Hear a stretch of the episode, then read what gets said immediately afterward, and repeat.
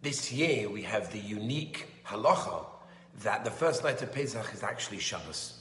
So we have to be aware of a few nekudos that it's nageya that we don't have on a regular Leil HaSeder, which is Yom Tov, because it's Shabbos. Just point them out to as, as follows. Number one, greeting the maror.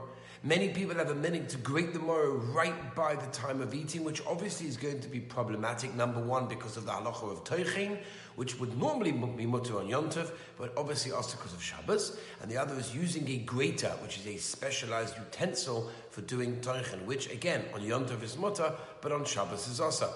Another example, there's an inyan the Shulchan Aruch brings of having red wine for the Daled Kosis. So some people like, for example, white wine or even white grape juice. So the question is, are you allowed to color that? So on Yontav, that'd be mutter to pour a little bit of red wine or red grape juice into the white wine, which the Shulchan Aruch and the Mishnah Berurah says to do because you want to have it zeich and the dam of the blood. Now on Yontav, that's mutter. And on Shabbos, even though we paskin in tzvia lo right, the shatzin and shinit ches, and that's going to be okay. However, since over here you're not doing it for food purposes, you're doing it for halacha purpose of remembering the blood.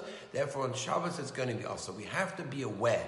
First night Yom Tov is also Shabbos, and therefore we have to be worried about all the halachas that are also on Shabbos as well.